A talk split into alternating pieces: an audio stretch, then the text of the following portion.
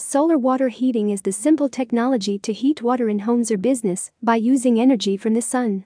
This heating option has been used for a very long time and works really well in the northern climate conditions. This water heating technology is an advanced one, but not a new emerging technology. Therefore, you shouldn't wait for a while thinking that technology is going to get much better in the future. However, solar evacuated tube collectors are around 94% efficient and able to convert 94% of sunlight into heat that helps in heating water. The remaining 6% is absorbed through the glass or lost because of small amount. Remember that solar PV technology is completely different and its efficiency is much lower i.e. around 15%. Most of the sunlight falls on the solar PV panels that will be wasted or lost, so only about 15% is converted to electricity. Therefore, you will receive so poor payback from solar PV kits.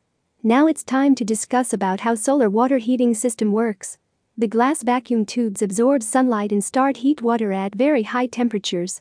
The solar collectors will attain maximum 270 degrees Celsius, and the temperature of fluid that flows through the collector depends on how faster the solar pump operates. This is why solar evacuated tube systems were used around 88% of the largest commercial premises in Canada under the Eco Energy Incentive Program that was ended in March 2011. Why do most homeowners rely on residential solar water heaters? Most homeowners use solar systems to heat water for showers, washing, and other residential hot water applications. Generally, this system heats around 50% of total annual hot water usage around your home. Keep in mind that the system will handle around 100% of the summer hot water load, whereas G amount will be less in winter. Even, you can do research on the web and find that homeowners reporting a significant drop in their natural gas bills. Take a look at a few reasons why using solar water heating system makes really sense for residential hot water purposes.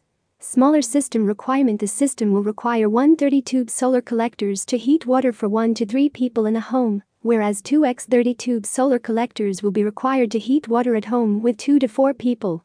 Roof space Most houses throughout Canada don't have enough roof space facing south. It is required to put on the solar collectors. Typically, most people have space for 2 to 3 collectors, Mechanical room space Most houses have small size mechanical rooms. All of the solar water heater systems require a solar tank for hot water storage. But the storage tank size is limited by the available space in the mechanical room. Sizing of solar storage tank is important. But most circumstances, one or two 30 tube solar collectors will be perfect for normal size homes, especially if you look for a solar water heating system for hot water at home. Bottom line Are you looking to install solar water heaters? you should look no further than LATITUDE 51 Solar. Feel free to contact us as soon as possible at plus 1 800 317 9054.